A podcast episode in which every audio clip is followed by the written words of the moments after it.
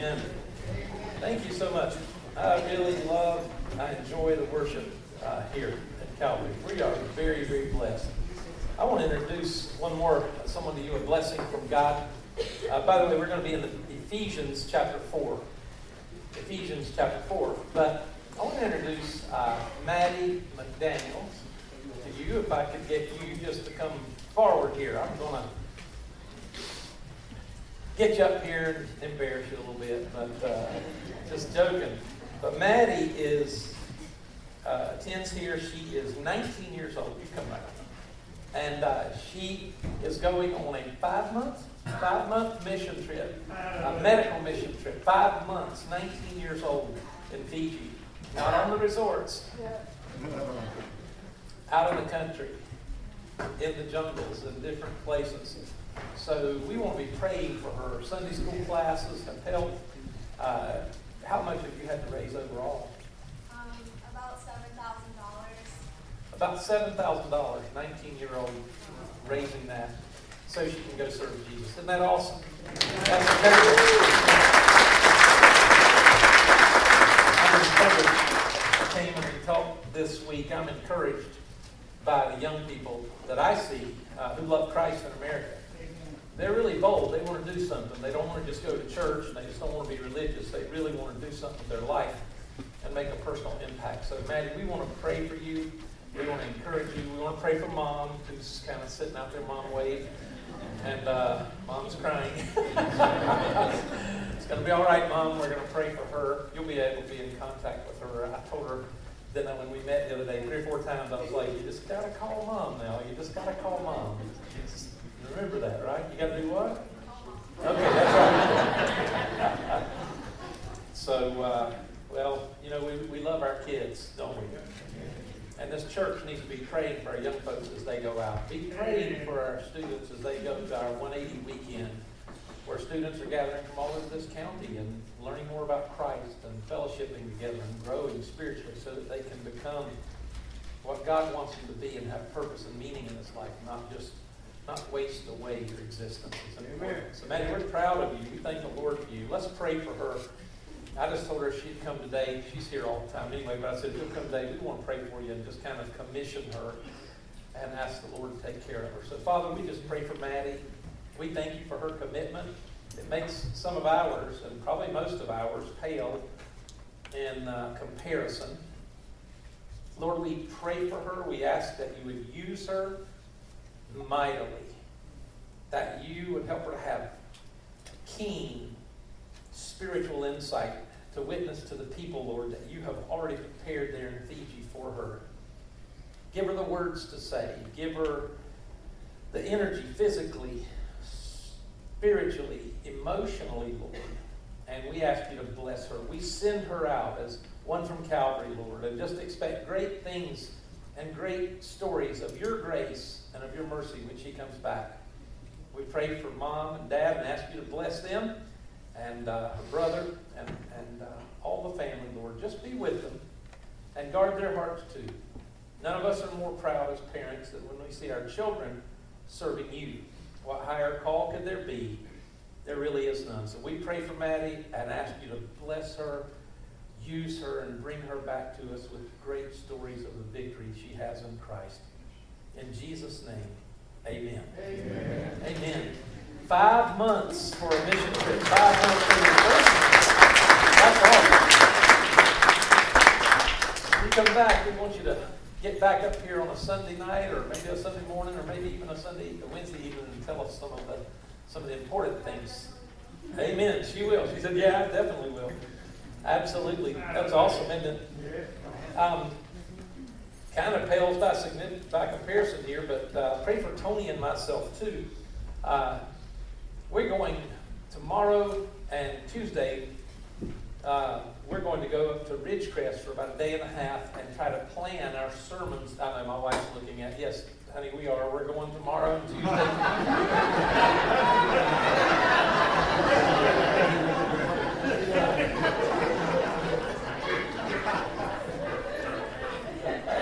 You guys laughing at you. Gee whiz. We're going to track. Now this would be a minor miracle, second only to the Red Sea. If Tony Harper and Jack Homesley could get our sermons, our titles, our messages, and our main truths of each one, the title, the, the text, and the message, the main truth of all of our messages mapped out for one year. His, uh, his youth sermons and messages, and topics, uh, are mine for you. So if you know either of us, as I said, you know that'll be a major miracle. I sit here talking about planning out a year and telling my wife that I'm doing so in the same breath. So anyway, you know that that will be a miracle. Hey, I want you to join us next Sunday night. We're going to have a Super Bowl party. Did you get that, honey? Next Sunday night, Super Bowl party. Uh, yeah, we, I, I've heard about the ones you guys used to have, like with a chili cook-off, and so we're going to do that again. And we're not just looking to be hot now. We're not just looking to be hot. And I'm not judging it, because that's a losing proposition any way you go. But we'll have some judges, but I've heard great things about the cooks in this church. I've tasted a lot of good things about the cooks in this church. But we're going to have a chili cook-off. We're going to just have a good party, good hangout time. And uh I guess, you know, all of you know that my Steelers didn't make it. So uh, I guess I'll just have to fold up my towel until next year. Too late. But we're going to watch the Falcons, can you believe that? The Atlanta Falcons versus the Patriots. Well, I don't know, you know, did you hear about the son that was talking with his dad? He said, Dad, how could you win a Super Bowl without cheating? And he said, I don't know, son, we're Patriot fans. but,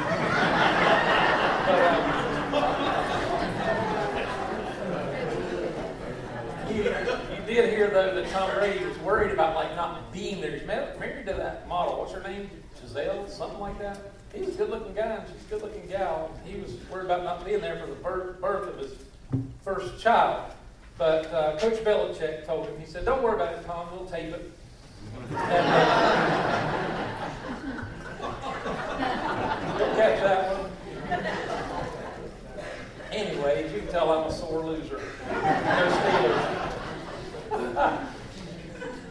Hey, join us next next uh, next weekend, next Sunday. It's going to be a good time, just hanging out. Wear your jersey from your favorite team, not the one necessarily that you're pulling for. Just wear your team color and come have a good time, hang out, get to know. It's a great way to get to know your church friends and, and church family. In keeping with the sports theme for just a moment, we're starting a new series today, but keeping with that, uh, we uh, I discovered this recently, and it's changed. It changed this year. There's a new team. The Oakland Raiders set an all-time record in the N F L. Nobody wants to break it. You know what it was? In one game, one single game, they were called for twenty-three penalties.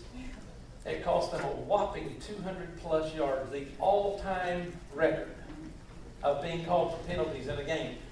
The coach said it looked like there were referees everywhere.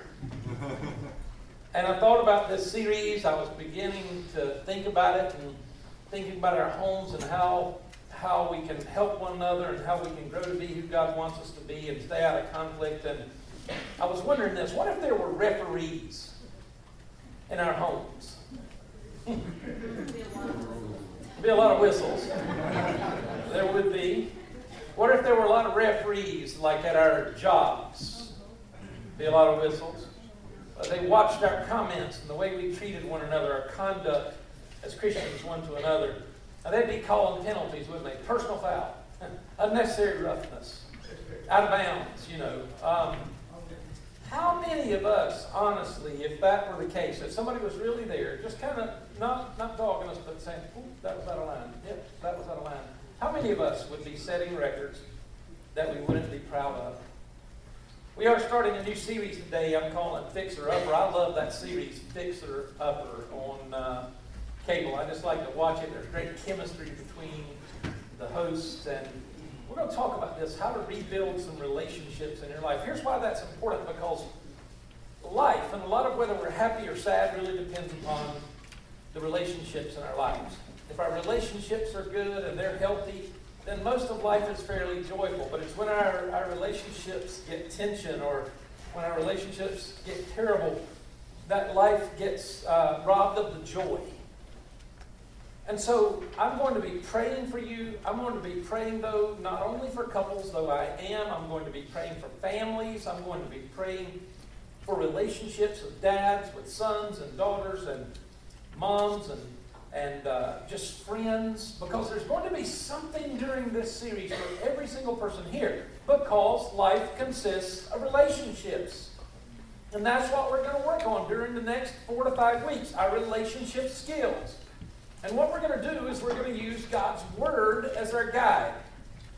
Because God's Word is, is sure, it's certain. It, it'll, I'm going to put from the Word of God into your hands tools that will enable you to improve your relationships and therefore improve your life. And I'm going to help you to become the person that God wants you to become. Um, you know what this is, don't you? Anybody know what that is? It's a square. Particular kind of square, but it's a, it's a square. What you can do with this square is you can put it on any angle, and you can tell if that angle's square. You see how that, that, that angle is not square. And and so I'll never forget one time watching a, a guy build a house, and he was a framing carpenter, and he was up on a ladder, and he was nailing a corner. And the foreman walked by, or the supervisor, he said, "Where's your square?" He looked down, like you and I say, about life and relationships and everything else. He said, "I don't need a square. I can eyeball it." I walked through a home the other day. Somebody should have used a square. If you walked in there with a square, you'd see that the house isn't so square. We all need a square. We need something that'll keep us uh, straight. Something that checks us, something that's a standard. Anybody know the carpenter's rule? We call it the carpenter's rule in home building.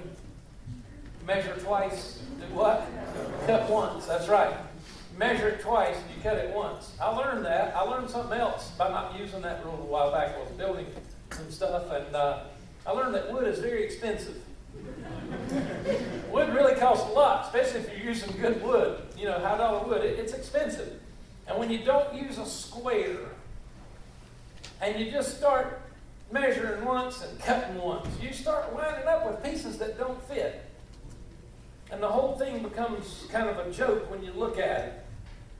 Um, I didn't know this, but as I'm thinking about the need for a standard, I was watching a show on how to build, and it's like This Old Home or whatever it is, you know. And, and the guy said this. He said, he said, never trust a new board from the factory to be square if you're in precision stuff.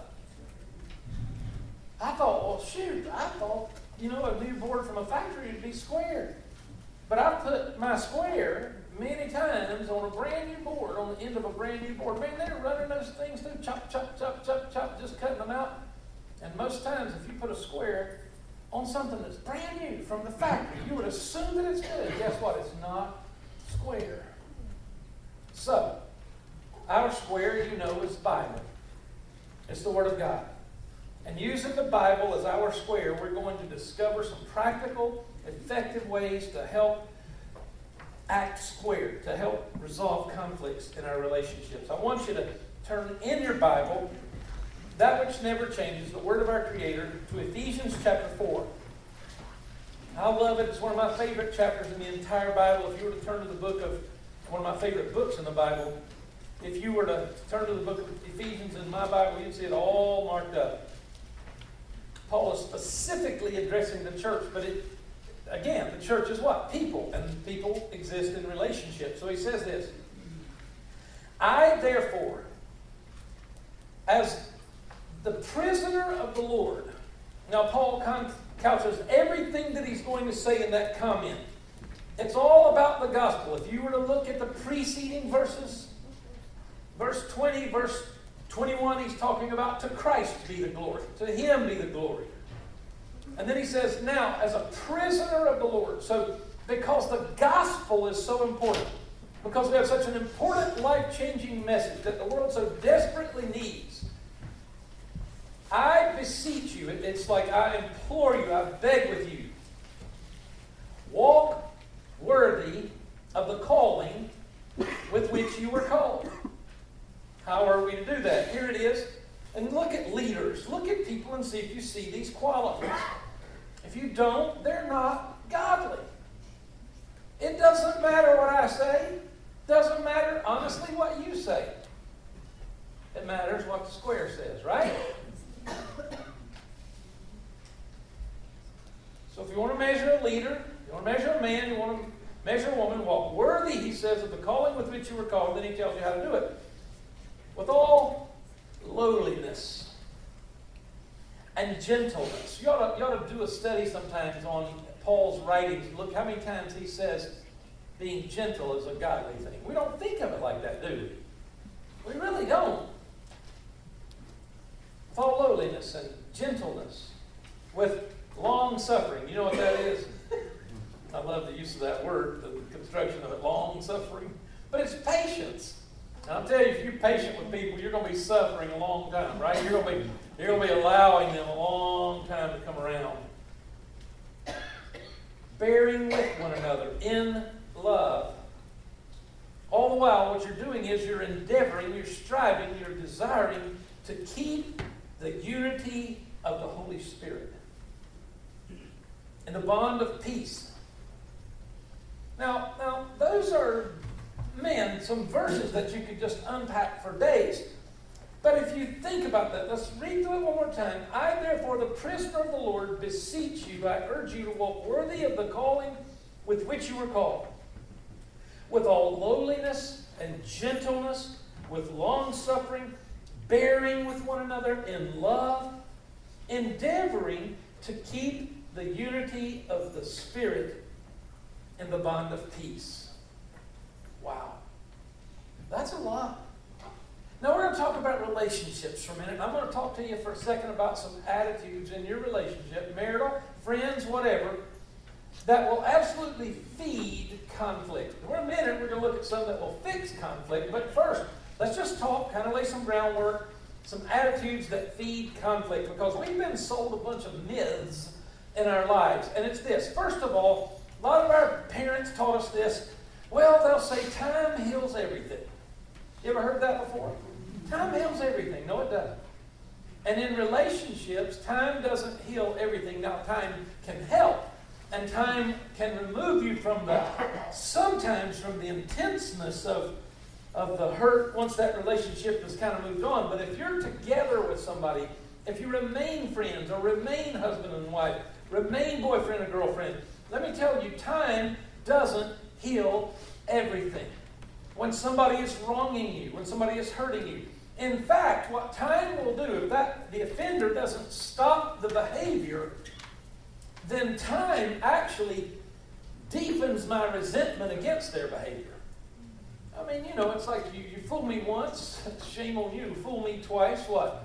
Shame on me. And and it will deepen my my resentment, and, and, and, and actually, the longer we let things persist in others, and we just ignore it saying, you know what, time heals everything. You know what it'll actually do? It'll actually ingrain or deepen their actions, too. Let me give you an example. The person you're dating now, or the person you just got married to now, everybody says, well, yeah, they're kind of they're kind of hateful, but, you know, when, when I get married to her, you know, that's going to change. Now, did I make a joke? Yes, I did, actually, didn't I? And, and so it'll actually deepen, you know, you, you, it'll actually deepen. I, I see, ignoring a problem never fixes the problem.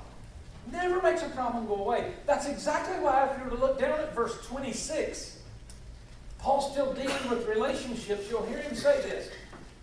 If you get angry, don't sin. Don't let the sun go down on your wrath. Neither give place to the devil. Every time that you or I spend a day and we don't solve a problem, but really inside we're mad, really inside we're ticked. That person has done us wrong, but we just say, well, you know, I'm just going to ignore it or whatever. And we go to bed. What you might as well do is just open up the front door to your living room and say, come right on in, Satan. Here's a place for you. That doesn't mean you got to resolve every little something that ticks you off. I'm not talking about being the sin police or something like that, but I'm talking about serious things, serious behavior in a relationship that you just haven't addressed because you thought, well, if I just give it time, time will heal everything. No, it won't. And Paul says that anger is such a dangerous emotion that we need to deal with it every day. We need to deal with it right. We need to deal with it when you're really angry. Don't sin. How do you sin? By letting the sun go down on your wrath. You don't get it settled. You don't, you know. It's like when you get into bed, you're mad at one another. Usually you're cuddling up and you're hugging her, give a good night kiss on the cheek or whatever. But not now, because I'm over as far as I can get to my edge of the bed. She's over there as far as she can get to hers. You know, and, and somebody starts playing footsies and you withdraw. You know, it's like, no footsies or not. Be careful with that stuff. Time doesn't heal everything. The second thing that, second thing that feeds conflict, will just feed, is, is ignoring the problem, kind of similar to number one, but just ignoring a problem until it goes away. Again, it never works. In fact, ignoring your own problem, maybe I should say that, your own actions. Don't do that. Matthew chapter five, Jesus says it's so important that you and I address our own sinfulness, that we take a deep look in the mirror at ourselves. And by the way, that's the first place you ought to look. First place I ought to look. Look at me, not my wife, not my friend, not, look at me. I look at myself. And Jesus said in Matthew five, twenty-three and twenty-four, therefore, if you, he said it's so important that you get sin settled in your heart when you're angry. He says if you bring your gift to an altar and uh, there you remember that your brother has something against you, that is, you've sinned against someone, Jesus said leave your gift there. Don't even go just go your way. First, he says, be reconciled to your brother. Then come and offer your gift. He says getting relationships right more important than worship. Because if you're angry and mad and, and, and, and you, you're just ignoring your own sinful actions, it'll keep you from worship anyway. Third thing that feeds conflict is this. It's an attitude where Really where I just uh, kind of say, okay, I'm going to give you your just consequences. We wouldn't say it like that, but here's what we say. Somebody does something wrong to us, they do it again. And, and so finally, we stop trying to work on relationships. We stop trying to work on our actions. And we just say, okay, all right, two can play that game. You ever been there? Boy, have I ever been there. I'll treat you same way you treat me. That's the way you want to act. I'll never forget coming home one day. I was tired. I'd worked all day. Somebody had been chewing on me, and somebody else chewed on me, and I was tired and exhausted, and I came home at the long end of a long day and walked in the back door, and I was expecting a three-course meal, you know, and hey, honey, how you doing? And, you know, a hug and a kiss, and I didn't get any of that. Now, you know I'm joking, right? I mean, my wife cooks almost every day, but I wasn't expecting. I'm kind of leading on. But I, I tell you what I did. I came in. I did the same thing that every guy does. I just wanted to sit down for fifteen minutes and just be quiet and hear nothing. That's not a bad desire, ladies. That's just what men want to do. I mean, we've been out fighting dragons all day, lions and tigers. We don't want to meet one at the back door. So we're going to come home about ten to fifteen minutes. About ten to fifteen minutes. We've got to put a camera in each place, don't we? That's a natural male desire. Come home, he's been out doing all this stuff. He just wants ten or fifteen minutes. You give him that much to just kind of detox, and then he'll be a little more apt to some conversation. But I was sitting in there. Kim walked in the room and said, how you doing? So I'm, I had a rough day. I'm all right. She said something, and I said something. She seemed a little short to me. I was already mad, and I just copped an attitude and said, well, if that's the way you're going to treat me, I'd say it to her. I said it up here. If that's the way you're going to treat me, I'll give it back. I can give it back. She said something else kind of, smart aleck. You know, I preach for a living, so I know a lot of cut downs and a lot of verbal. I mean, I know. I was sitting there, and I just, boy, I mean, I can't even remember. This has been years and years ago. I can't even remember what I said, but I just, bam, just leveled. Sat down in that chair again because I'd gotten up because I was mad. I wanted to argue. I didn't feel like I'd been treated right. Come home working all day and then get kind of cold treatment at the door. Sitting there in the recliner, my feet kicked up, reading paper. She walks in with a present. Tear in her eyes. Said, "Happy anniversary."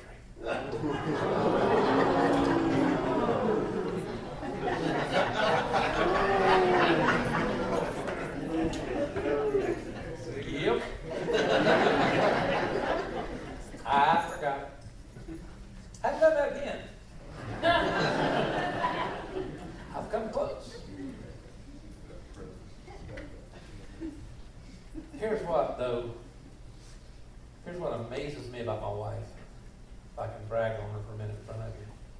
I treated her that way, but she never treated me that way. Uh,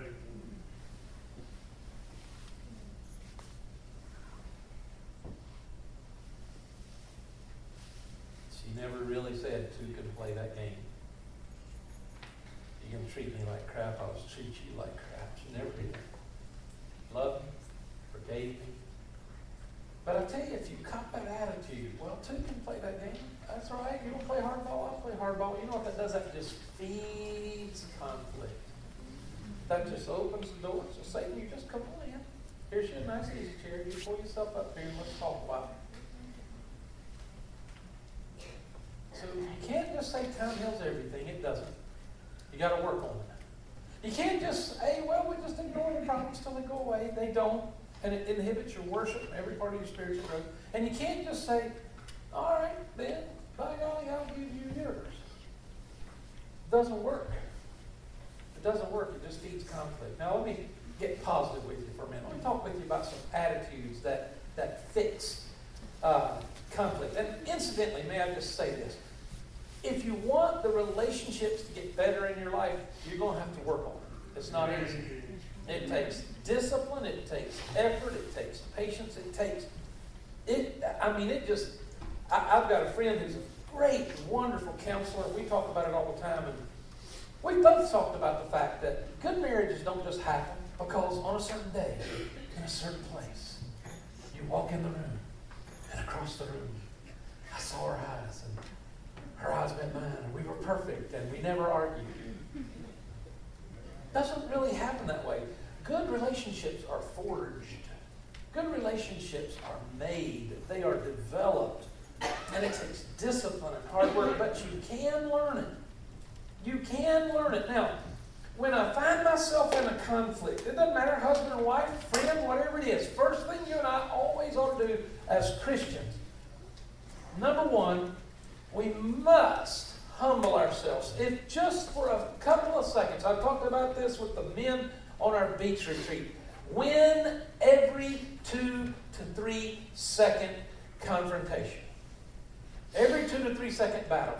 In any argument or in any relationship when conflict is coming, there's usually a two to five second window where if I respond right, it goes one whole direction. If I respond wrong, it can go the whole other direction, right? And so, so as a mature man, what I want to do is I want to I want to win every one of those battles. You lose them when you just react. You lose them when you say, "I'm going to ignore you. Go away." You lose them when you say, "I'm going to give you what you give me." No, first thing when you see it and feel it coming, and I don't get this right most times, but I promise you I work on it. You have to humble yourself. And you have to confess your sin to the Lord. And you say, "God, I needed your grace to be saved because I'm a sinner and I could be reading this wrong. And God, I need your help so I don't respond like a sinner." Amen. Don't say it out loud. Amen. You just say it quietly, but it takes a you have to humble yourself because everything in you will want to get back. Everything in you wants to lash out. I know what you're thinking. What do you what do you mean? My sin. They're the one that's driving me crazy. Yeah, I know. I understand. But you're not responsible for their actions. You're just responsible for your reaction. We all are sinners in need of grace. First John one, verses nine and ten says this. If we confess our sins. Now this is conditional. If we confess our sins. He is faithful and just to forgive us our sins and cleanse us from all unrighteousness. But listen, listen.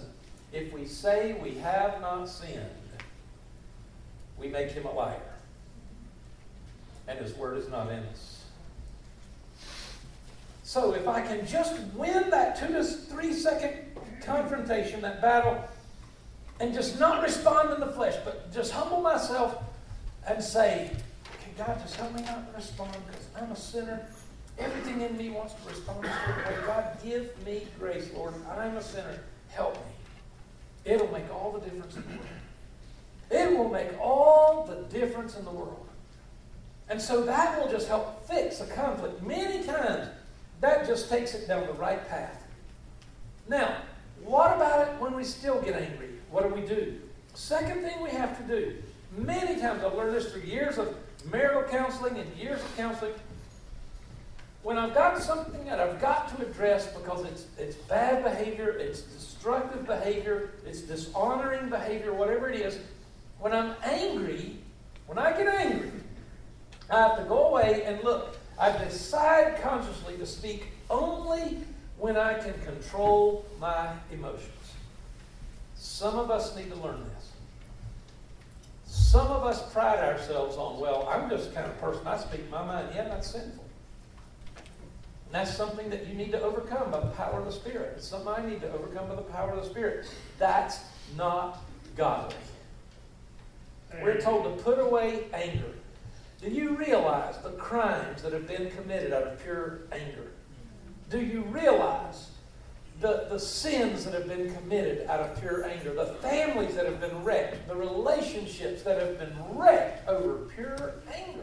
Just because somebody got mad and didn't stop and humble themselves, confess their sins and go away and say, you know what? I'm going to address that, but I'm going to address it when I can actually control my anger.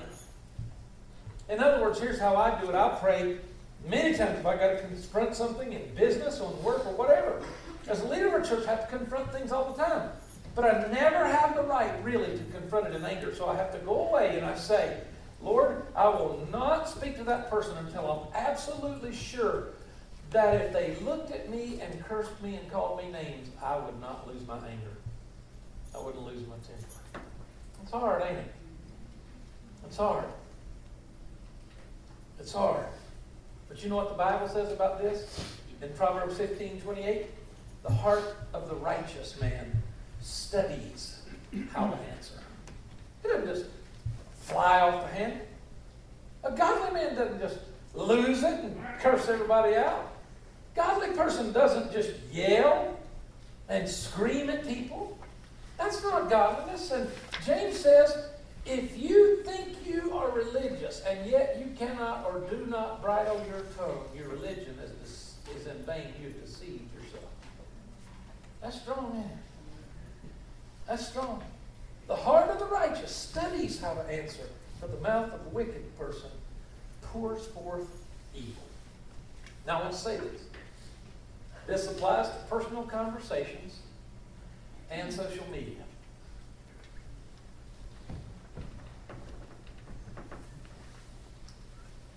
A lot of us would be a lot better off if we never knew Facebook was invented. Hey.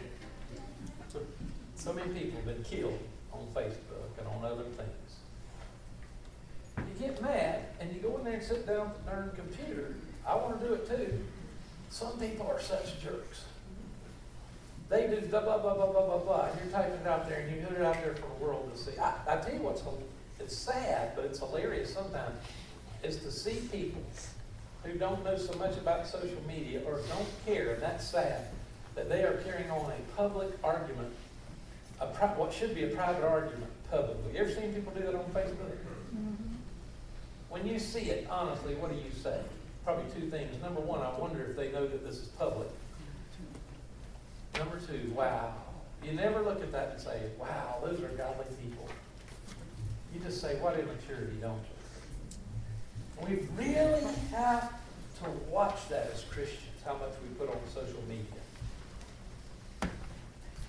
When I'm angry, a godly person says, I will speak only when I can control my anger. If you don't control anger, anger will control you. You got it? All right?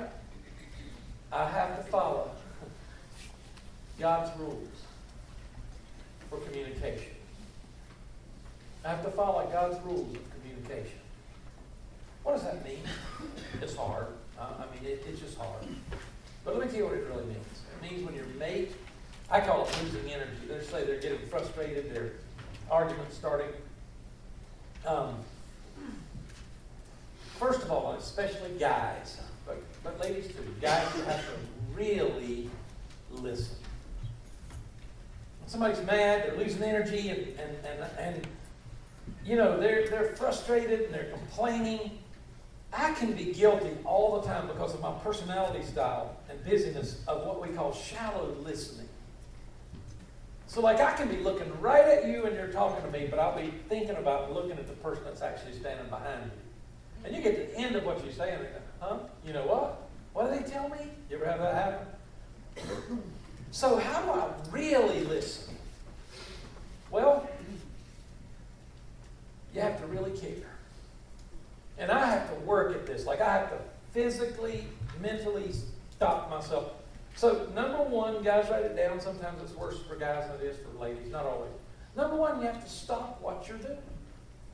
If you want to really listen, stop what you're doing. Just stop it. We all know men can't multitask. I'm not sure there's such a thing as multitasking anyway. I think when you split your attention, you're not giving anything your full attention. So, I'm not even sure that multitasking is something that's That's real. That's that's good at all. But guys, especially, we got we have to physically stop what we're. And by the way, ladies, if you're talking to him and he's sitting there typing on the computer, and you're over here saying, "Hey, did you hear so and so and so and so?" and he never looks away from that computer, he never stops. No, he did not hear what you just told him. I will guarantee you, he didn't hear what you just told him. And you ever notice, guys, how frustrating this is for us? We're working on something, we're mechanical on something. Somebody, you know, how about so and so and so and so? We, and we Finally, I mean, we'll do it out of frustration. We'll just go, you know, we're sitting there working. We'll just go, what now? Right? You ever seen that before? What now? What were you saying? That's just a guy thing. That's just not him being a butt. That's just, he's just, that's a guy thing. Listen, we can only focus on one thing at a time. The comedians are not joking when they say, where's your sign, right? Like, Like, you have to draw us a sign. You have to get eye contact. So if I really care about you, then I want to really listen to what you're saying. So I have to stop what I'm doing. I have to force myself. I put it down. And then I have to focus in. Men, we particularly have to switch tasks. So I stop, and I focus in. And, I have, and what that means for me is looking someone in the eye. I have to make eye contact. See, love looks. Love doesn't, when somebody comes up, and, you know, we're working on it, somebody's talking, pouring out their heart. Yeah? Yeah? That's, yeah? Mm-hmm. Right? Wow, I bet that was tough. But love looks when we stop and we put it down and we turn around and we look and we make eye contact and we say, three best words you can ever say, God. Tell me more. Hardest, hardest three words you'll ever say. Like the third time you say it too, but look, it's important. I wish I had a lot longer. I'm going to be doing a marriage weekend with one of our Sunday school classes Sunday, but soon we'll talk more about this. But you have to look at the person speaking to you, even a waitress, even someone else. Just stop what you do. Don't be disrespectful. Just stop and look at them. Make eye contact. It's all the difference in the world. Sometimes, here's something that I teach couples. You have to rephrase what you just heard your mate or your friend or whomever say. Sometimes, boy, I wish I sure wish, and I don't mean this here, I've been leading for twenty-five years, but I sure wish some of my employees and staff would have asked through the years, would have done this. You have to rephrase what they just told you. Like your husband, your wife. Or, so they tell you something, you stop, you look at them, they tell you something. You ever done this? And, and they look back at you and say, are you saying da-da-da-da-da? And, they, and you say what? No. That's not even remotely what I'm saying. Amazing, isn't it? So we have to rephrase it. That's when I really focus in, and I'll say, now, so, listen, I love you. I, I care about you. I'm really listening this time. I, I'm asking you, will you, will you put it in different words and tell me again? You say, that's word, that's mechanical. Yeah, but it ain't half as bad as fighting all the time. It isn't half as bad as disagreeing with employees and wives and friends and stuff all the time.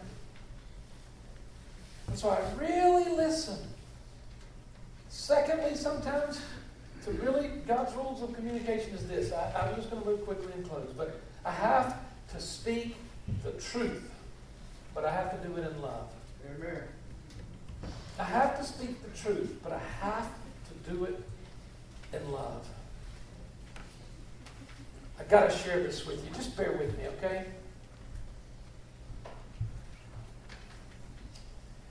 I teach couples sometimes with people, and I taught a guy uh, up, uh, who's on a large church staff recently this about using emotional word pictures.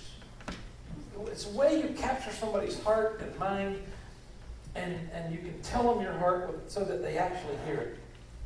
And so uh, John uh, Trent is telling this. He says, uh, several years ago I was on a national T V show with Norm Evans, a former professional football player who wears two Super Bowl rings from his years with the Miami Dolphins. During that interview, Norm gave a word picture his wife had used with him that totally turned around their sexual relationship. While Norm and Bobby get along great overall, for a time he struggled struggled with her lack of physical, I would say, responsiveness. He came home from practice one day, gave her the following word picture. So he's trying an emotional word picture to connect. And to share with Bobby, he said, do you know how I feel about our physical relationship? Well, I've got an idea, she said, but why don't you tell me? Well, I feel like as if every night we're playing like the shell game.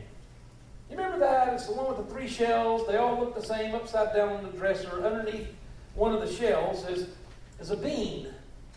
Now, if that bean represents your being physically responsive, I feel that when I leave the house in the morning, I think I know which shell the bean's under. But then I'm gone all day. You switch around the shells on the counter. And then when I ask, come home and ask you to become physically involved, you say, pick a shell. And I seldom pick the right one. Now, what I want to know is, he said, when are you going to put three beans under three shells? Or quit switching them around. Now, Norm knew how powerful word pictures can be, and he was convinced that if she didn't immediately throw herself at him, at least she'd be convicted enough that things would change dramatically, but he forgot that two can play at word pictures. Now, now what you're hearing is people who have worked at conversation. Someone who has studied their words. So they just lash out. But here's what she said. Norm, Bobby asked, would you like to know why we're playing the shell game? Sure, he said, tell me.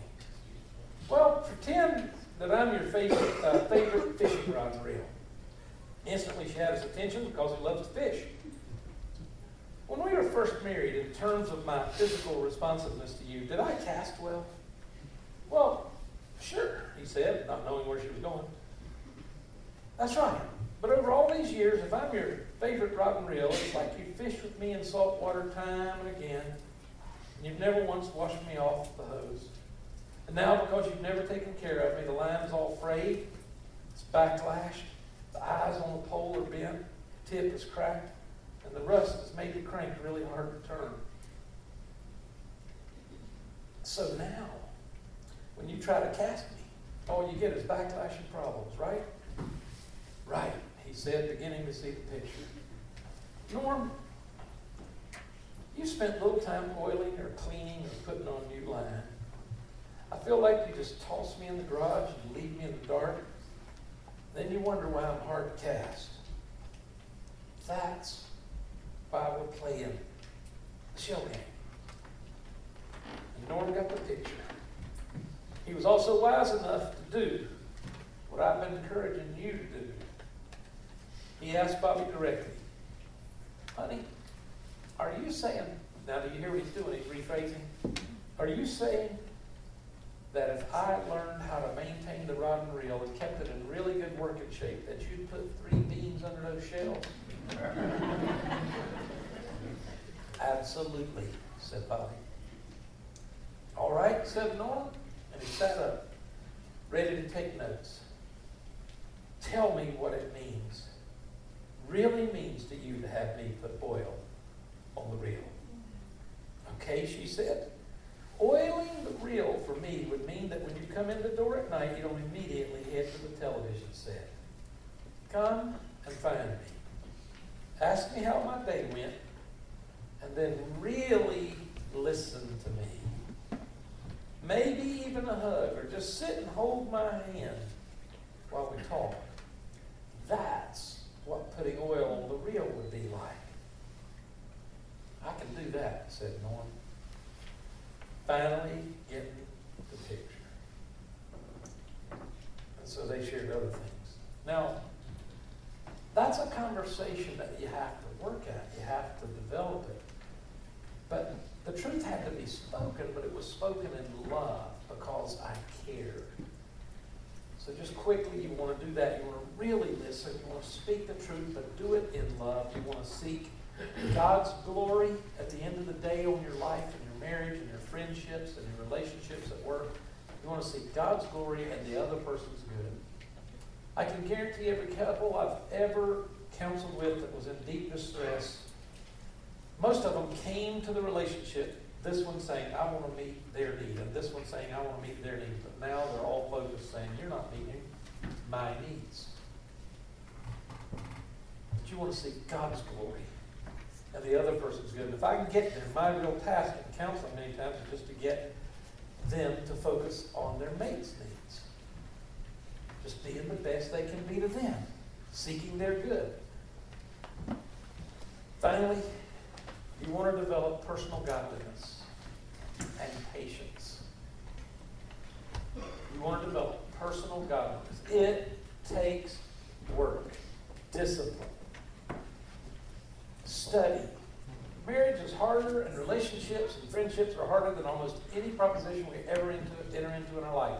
Yet we spend less time studying it than guys than we do building an engine or how to do some sport or whatever.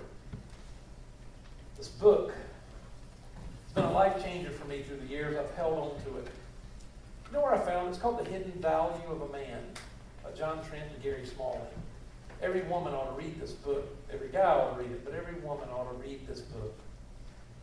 The Hidden Value of a Man. You know where I found it? Goodwill. The bottom of a bin with a bunch of other books. Here's a, here's a note that was written inside of it.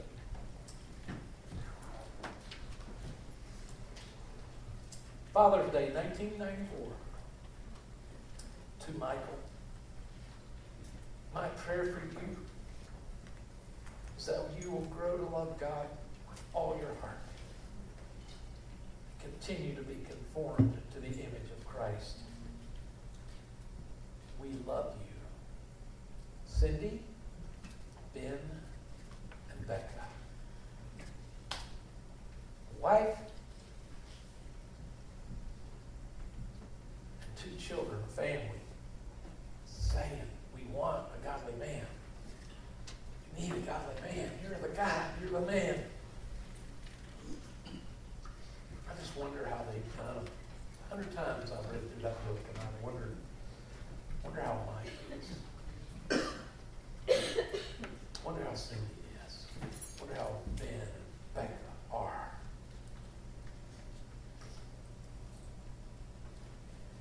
It's important. That's important when our families and relationships are at stake. You remember at the beginning, I was talking about the Oakland Raiders, that game, all those penalties. They lost over two hundred yards in penalties. They also lost eighty-nine yards of, of offensive play. Wiped out. One was a touchdown. Another was a forty-one-yard gain. They also missed two field goals. And they lost a fumble. But you know what? They still won the game. They still won the game. Because they didn't quit. They made all those mistakes, and they still won the game, for crying out loud. And so can you. Amen. So can you. Here's a fact. You are as good a wife as you want to be.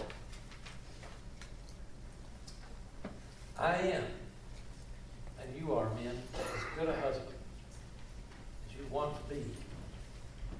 You're as good a son as you want to be. You're a good a mom, a good a boss, a good, you're as good a, a friend. You're as close to God as you want to be and as you desire to be. And it's not what you want to ask God for. It's not what you want to be. But listen to me now. Listen to me. It's what you seek and desire and pursue with, dedicate yourself to with all your heart, what you work for and discipline for and train yourself to become. At the end of the day, at the end of the series, will you be different? Will you be a winner? Will you be a loser in your relationships? There's a lot at stake. Let's pray. So, Father, I pray right now that you will convict us, Lord, of the need to pursue wisdom, to pursue truth, to pursue godliness, to stop hoping that these problems will fade away, to stop ignoring the challenges in our relationships, our bad habits, our sins, to stop treating people the way they treat us,